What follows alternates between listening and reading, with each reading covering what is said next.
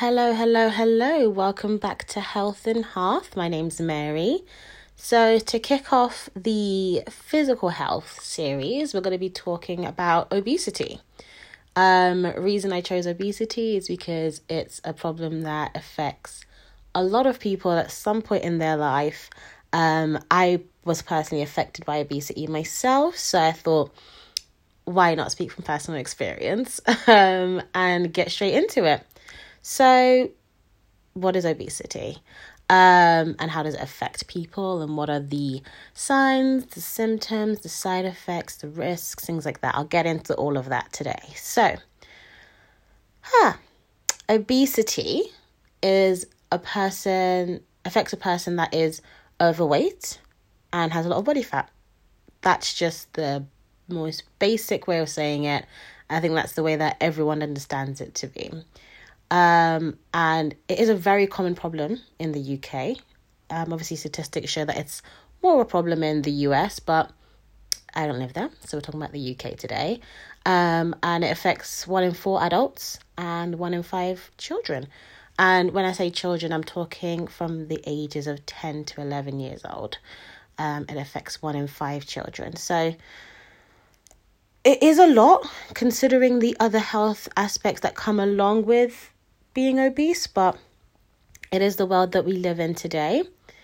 Um, there is the common way, the common method that people can determine what their weight, what their healthy weight is. Now, healthy weight is a term that I don't like to use, but it is commonly used in the healthcare profession because it's just the easier way, easier phrase of saying things.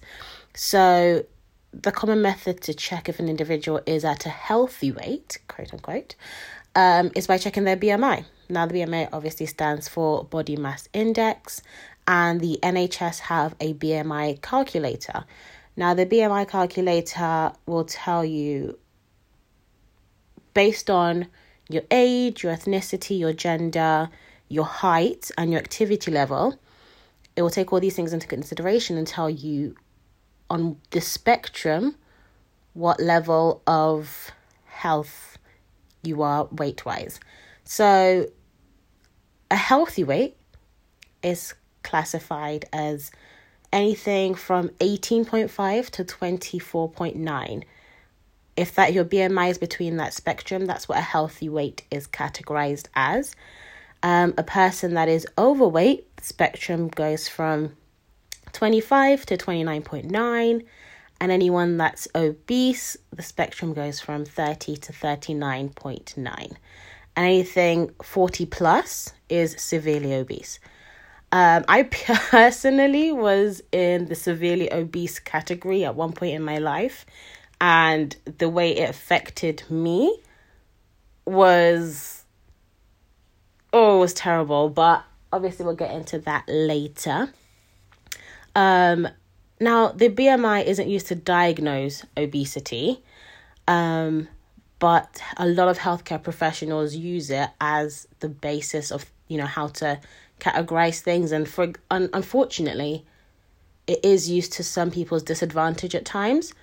Um, but the BMI isn't used to diagnose obesity as such because people who are muscular will have a higher BMI because of their weight, but it genu- generally wouldn't be fat that, you know, they have accumulated, will be muscle. So because the muscle is heavy, their weight would be heavy, which means the BMI would also increase.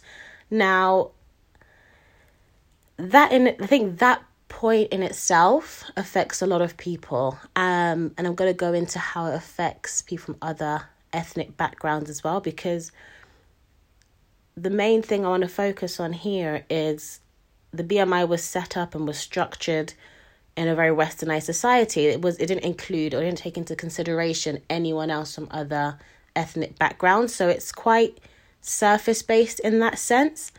But um I'll go into some side effects and the risks and things like that. So um obesity can affect people's quality of life um, obviously stop them from doing certain things. It can lead them to psychological problems like depression. You know, I spoke on that earlier in the last episode.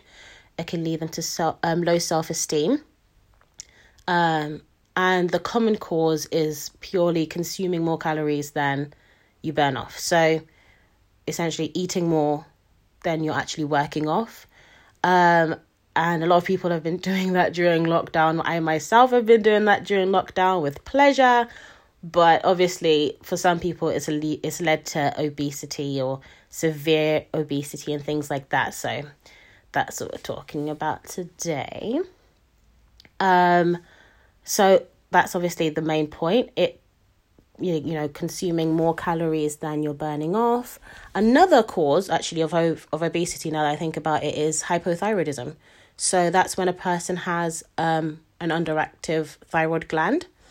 Um, and obviously that comes with a lot of side effects um, like breathlessness, increased sweating, um, or like a lot of people that I have come in contact with with hypothyroidism. Um, this they sweat especially during their sleep. Even people that are obese, like obviously they have night sweats and things like that. So it's very uncomfortable to experience and to go through on a daily basis.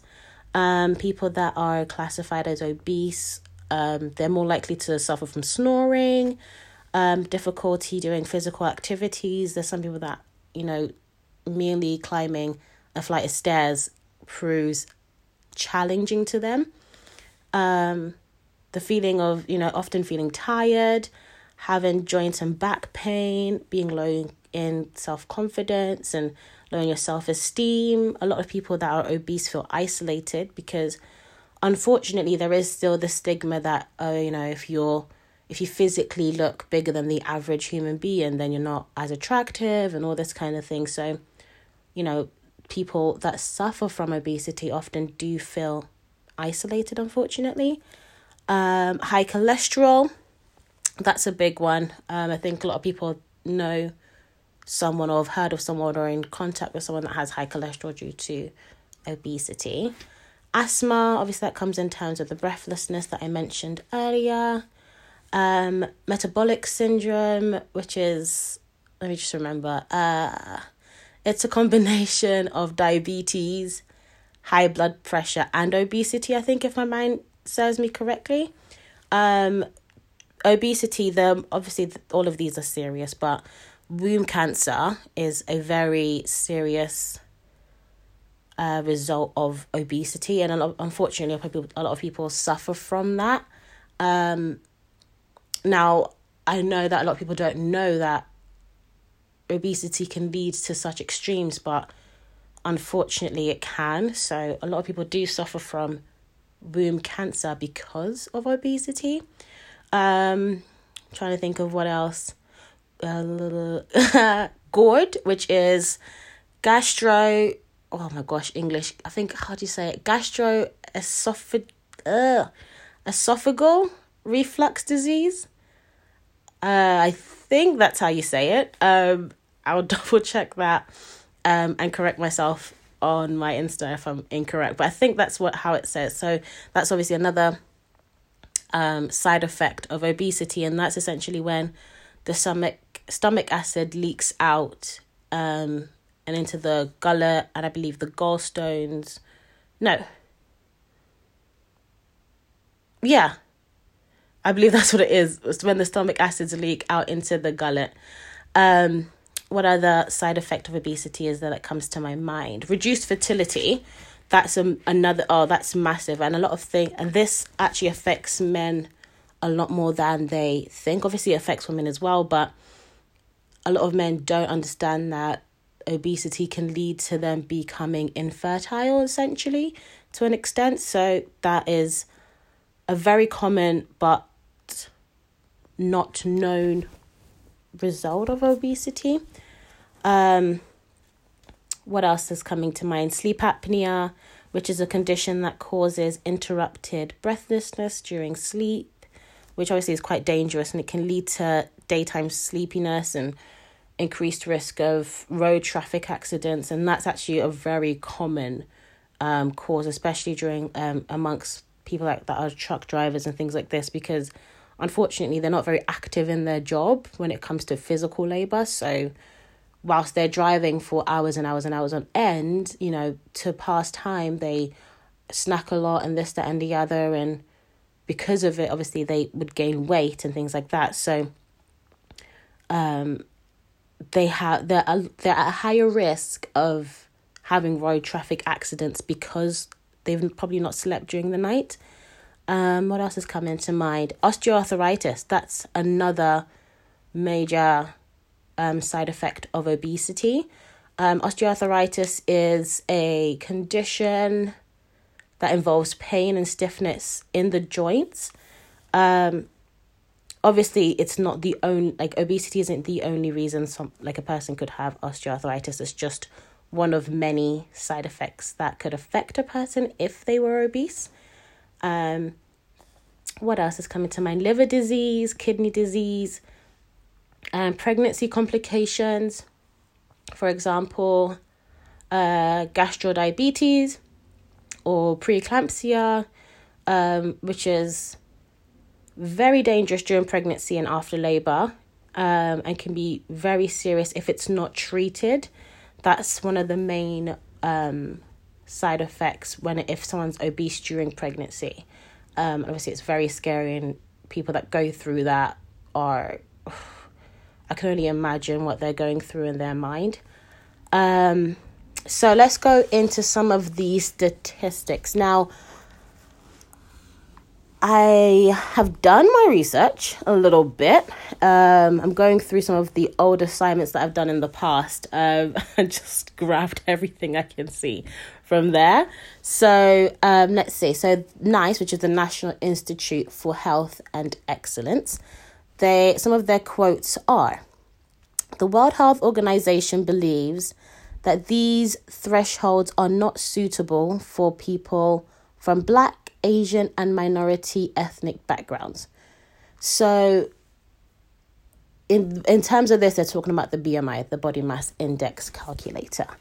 And I definitely agree. I feel like for me, for example, the two stages in my life where I was categorized as obese were one when I was living a very unhealthy lifestyle where essentially breakfast, lunch, and dinner was fried. Like I'd have a fry up for breakfast, I'd have something crazy like a large portion of mac and cheese with um garlic bread and chicken wings and all this kind of stuff.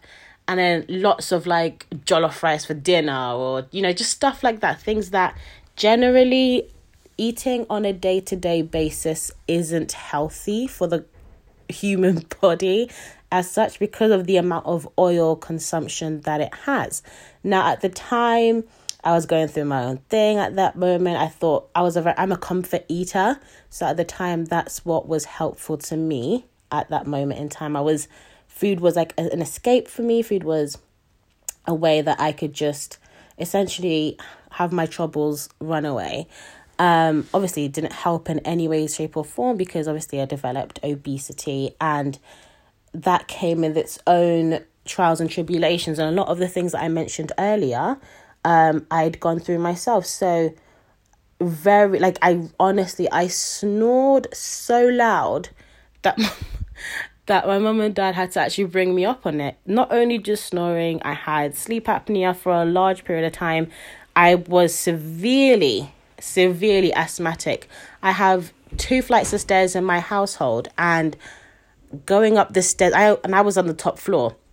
Going up I literally would stay in my room for the majority of the day because I just didn't want to have to go through the trouble of going up and down the staircase every single time I needed something from downstairs.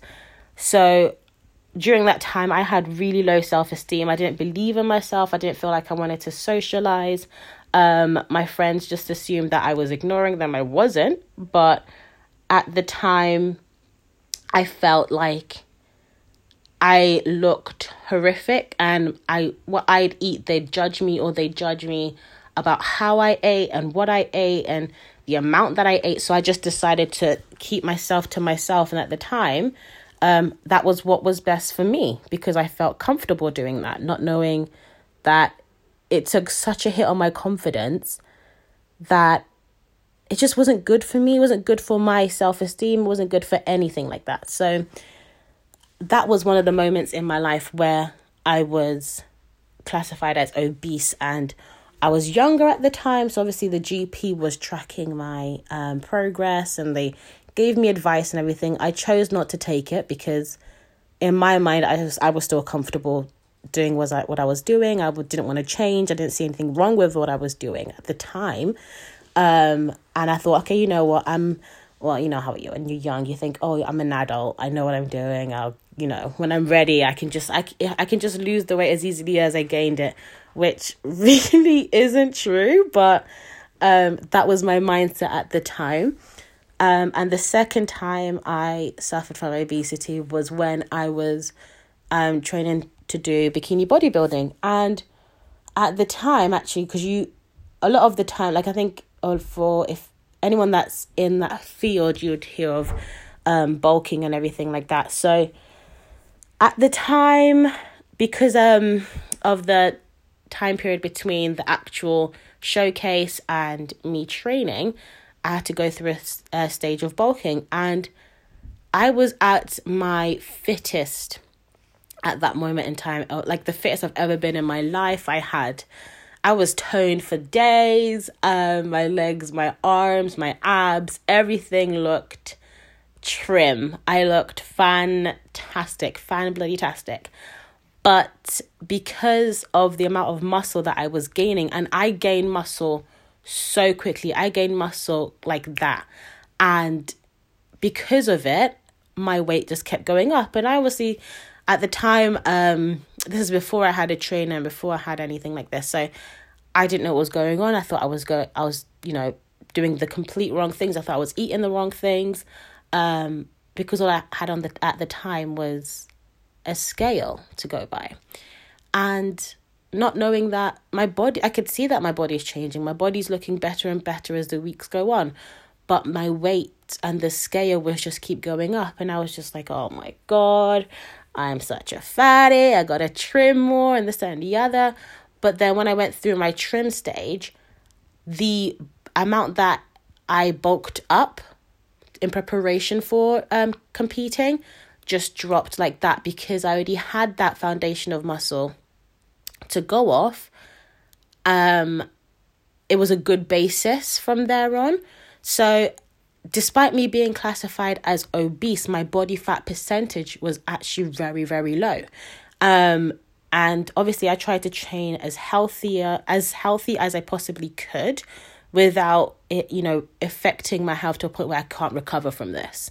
Um, and a lot of people, I was surrounded by a lot of people at the time that were using steroids, and I just, I couldn't, I, I just couldn't fathom the um extreme the extremeness of it all. I just i don't know if that's a word. It's just using steroids to achieve something that you can achieve naturally with time i just didn't understand at the time. So i obviously was not interested in anything steroid related um but i was happy that i'd had this definition in my muscles now.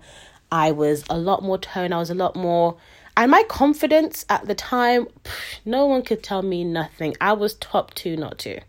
Okay. But even though me being at my peak, I was still classified as obese if I went to the doctors because at the t- actually around that time I had to um have an operation on my ankle, and they ref- this was by the NHS because I had um a bone growth on my ankle. I don't it was that's another story for another day, but um they refused to operate on me because my body fat percentage was so low. Now, I'd been training for this um, competition for a very long time now. And anyone that, you know, has gone through the uh, bikini bodybuilding kind of spectrum and that lane knows that every single thing that you that goes into your body you have to measure um down to how much literally down to every drop of water that i had i'd documented. And i'd been training for months and months and months and i really needed this operation. So it was either a choice between okay i can remain in pain and not have this operation or i can uh, you know and still compete and possibly win you know because i was pretty good to be honest. Um, or I can just continue trying and train and just be in pain essentially and keep popping painkillers, which obviously isn't good at all for anyone's health.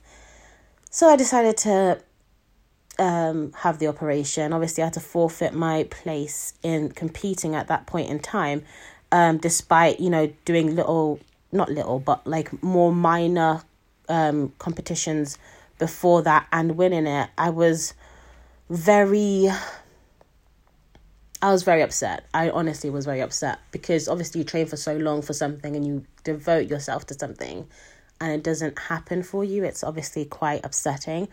But because I was still classified as obese, not only did I have to increase my body fat for them to be like you for them to be comfortable with operating on me, I had to reduce my muscle mass. And this was really upsetting for me because I was so happy with the way I looked at that point that I was like, if I put on more fat and lose my muscle mass, I'm going to look like a blob. That was my genuine reaction. So when I heard this, I was like, you know, at the end of the day, I need this operation. Um, just do it. So that's what I had to do. I just had to essentially eat a completely different um a, like completely different meals compared to what I've been eating. I did less measuring, I did less like all of this like meal plan and all that kind of I had to stop that essentially because what I needed did, like was completely different to what I've been doing so far. So despite me being at my peak, I still was classified as obese and it's it's just insane to think that because I was healthier than the majority of other people that are classified as obese or um, overweight. But yet, because of my weight, my BMI just skyrocketed. I think I, when I was um, closest to actually, you know, the competing date, like the big one, um, I was classified as severely obese. And I was like, wow. I just, at that point, at that point, I just took it as a compliment. I was like, oh, well, you know, it is what it is. What can I say? My muscles just keep getting bigger and I don't care. But that's how distorted the BMI spectrum can be at times because you can't base it on you can't base it on just weight well obviously it's not based on weight alone but weight is a massive impact um, a massive factor in it so NICE, which is the National Institute of Health and Care Excellence. What, else, um some of the other things that they said is general awareness should be raised amongst both practitioners and members of the public that people of black, Asian and other minority ethnic backgrounds are at an increased risk of chronic health conditions at a lower BMI than the white population. Now, with this, I definitely agree. I think a large reason like the the re- the reason this is what it is is because of the foods that we eat. I think in black and Asian populations and other ethnic backgrounds, our meals are very are focused on like for example Nigerians, I'm a Nigerian. Uh, salad isn't something that we eat for luxury. We don't eat it really at all. Um, obviously, there's some meals that obviously include vegetables. Um, but when it comes to our main meal, it's really not vegetable based. It's carbs and f- not fat as well. I think that's a lie. It's fat based. It's a lot of oil, a lot of butter, a lot of spices, and all this kind of thing. So I do agree with what the um, institute says there. Um, Professor Mike Kelly, which is the director of the Center of Public Health Excellence, Excellence, says the number of people affected by these health conditions is far greater among Black, Asian, and other minority ethnic groups, despite the fact that the rates of obesity amongst these groups are similar amongst the white population. Therefore, the point at which the level of the body fat becomes risky to health to health varies from eth- varies between ethnic groups. So what I'm taking from what he's saying is despite like let's say for example compare me to a caucasian female of the same height of this of the same age that i am it's likely that despite us having similar bmis because if, we're taking this off a base level just like i'm eating the food of my ethnic background and she's eating the food of her ethnic background then realistically by going off that I'd be a lot more exposed to developing obesity because of that in itself. Um, which I don't think is wrong, to be honest. Me personally, I don't think he's wrong. Um, but Catherine Law, uh, she's a professor. She's a professor of uh, what I believe, uh, public health and epidemiology. Um, she says here, okay, here we are. There's clear evidence that Black, Asian, and minority ethnic groups are at a higher risk of diabetes than white populations with the same BMI and waist circumference, uh, which is exactly what I said. Um, she says here, uh, obviously, black, ethnic, and Asian and minority groups are six times higher amongst Asian groups to do uh, I've missed my bit. There we go.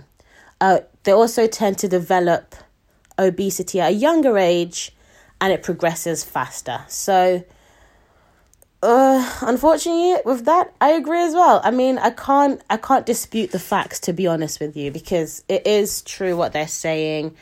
Um, despite everything else, if they're going off a base value and you know the statistics, then yes, I guess it is more likely for black people to become obese if we're going off, if we're constantly eating our the food of our heritage, for example. Like for example, Nigerians, if we if I was to eat jollof rice every day, oh my gosh, within a week I'd be obese. But you know, obviously it's not something I think Nigerians are now coming to the understanding that certain things are a luxury um, and I think Generation Z, I think we've learned that that everything in moderation, which is what I'm trying to practice myself. It's not easy because our food is delicious, but everything in moderation helps us provide a more holistic approach to ourselves and the next generation coming up. Um, obviously, there's things like pounded yam and it's heavy and it's a lot more calorific than people necessarily think and because it's so um, easy to eat and it's obviously delicious people obviously assume that oh you know it's because it's yam and because it's a vegetable in itself they think oh okay it's healthy it really isn't that healthy considering the quantity that people eat um, but obviously that's a story for another day um, there's always there's an author. She's um her name is Tola Okogwu, and she made she wrote um an article in Metro. Um, some of her quotes are. Uh, this is a potential issue because BMI is used by the medical profession to quickly determine a person's weight in relation to their height. In addition to insurance companies, certain professions also use it to determine a candidate's eligibility. It's even used to determine if you are eligible for some medical procedures such as IVF and surgery. Definitely agree with that. Um, so, as she goes on to say, so I begin to wonder are black people being unfairly penalized by an outdated measure that potentially discriminates along the lines of race? That is a very heavy question. Uh, I don't think I can answer it. Um, she says it would it would seem the answer is yes. She says BMI has limit. She says BMI has limitations because it does not take into account um, differing body shapes that are not as a result of excessive body fat the BMI also does not distinguish between body fat and muscle mass. That I definitely agree with her on that. which is why my muscular athletes can have, which is why muscular athletes can have a high BMI, particularly as mus- muscle is heavier than fat. She then goes into some statistics of her own that she's found. Um, I tried to try and trace those statistics up, couldn't find them myself, but um, obviously she, I'm sure she's done a more in depth um, look into it than I have, um, you know, for her article and things like that. Um, but it's just, it's really a, a sticky subject because in terms of obesity, when it comes to the black community, it just it's not based on our body types at all. I do agree with her on that. It's very difficult to um say, okay, you know, like for example, black women, we have a lot we build a lot more muscle on our shoulder. Like most black women um have very not very muscular, but have muscular shoulders in comparison to people that are Caucasian. We have muscles on our hips and it's a lot more prominent than people that are from other ethnic backgrounds. And because of this, I do believe that we are at a disadvantage um, in terms of the BMI. I feel like adaptations need to be made to the BMI and how that's calculated. Um, my me myself, there was a time that um, I wanted I needed to have a surgery, and it was so severe that the doctor told me that if I don't have this um, surgery, I run a risk of having a slip disc in my spine Obviously, anyone that knows what that is, that is very, very dangerous. But because of my BMI solely, they decided to decline when the board was held. They decided to decline my um, uh, request because they just saw the BMI as what it is. I even requested to have a specific um, fat and muscle mass measure taken. So I was sent to this hospital. They took, they literally put me into this thing that looked like kind of looked like an egg. It was weird, but it specifically it measures your entire body from head to toe. Literally every little every little percentage you have of bod- of body fat and muscle mass, it measures everything. And it was so clear that if it was based off my height and my muscle and my fat ratio, I am um, well at the time. I know I don't know right now, but at the time was a very healthy weight for my size and my age and everything like that. My muscle, I had a lot more muscle than the average human being. So because obviously I'm I'm just basing that off my bodybuilding past, um, and I'm just assuming that at the time when I was bodybuilding, I you know have still accumulated quite a lot of that muscles to this date, um, and I still do a lot of body weight workouts, which obviously, you know, I guess increase my bod uh, my muscle mass. But when they put that towards the board and I, you know, made that request again, they still declined it because just solely based on my BMI, according to my BMI, I was severely obese. And I'm like, it really does put me at a disadvantage because I'm like, okay, I need this surgery so much so that if I don't get it, the doctor's fearful for my life, and yet they won't give me the surgery. It was so much so that I had to go and outsource, you know, my own surgeon elsewhere and get the procedure done outside of the NHS because they honestly I I kid you not this um this series of back and forth that I had with them lasted almost I believe three and a half to four years now.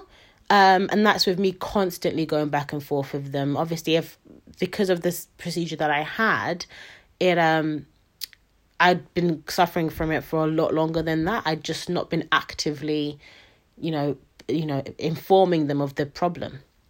Um, but it is what it is. The NHS is the NHS for a reason. I'm not gonna fault the NHS. Obviously, I obviously work within the NHS and I know how hard I work and how hard other NHS professionals work. It's just unfortunate that the BMI is calculated the way it is and it's 2021 and they've not made adaptations to, you know, um,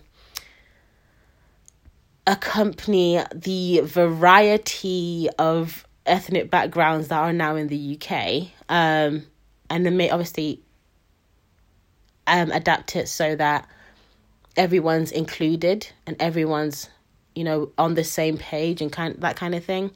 Um, but obviously, the risk, uh, like obesity, for a lot of people is still a very, it's still a very um. Trying to think of the words. it's still very risky. It's a, it's literally life and death. Um, and obesity really does reduce a person's life expectancy by about three to ten years, depending on the severity of their obesity. Um, and one in 13 deaths in Europe has obesity as a contributing factor. So, obviously, um, it could be a stroke, it could be high blood pressure, it could be like things like hypertension, for example. That could be the reason a person dies, but obesity is a contributing factor to that.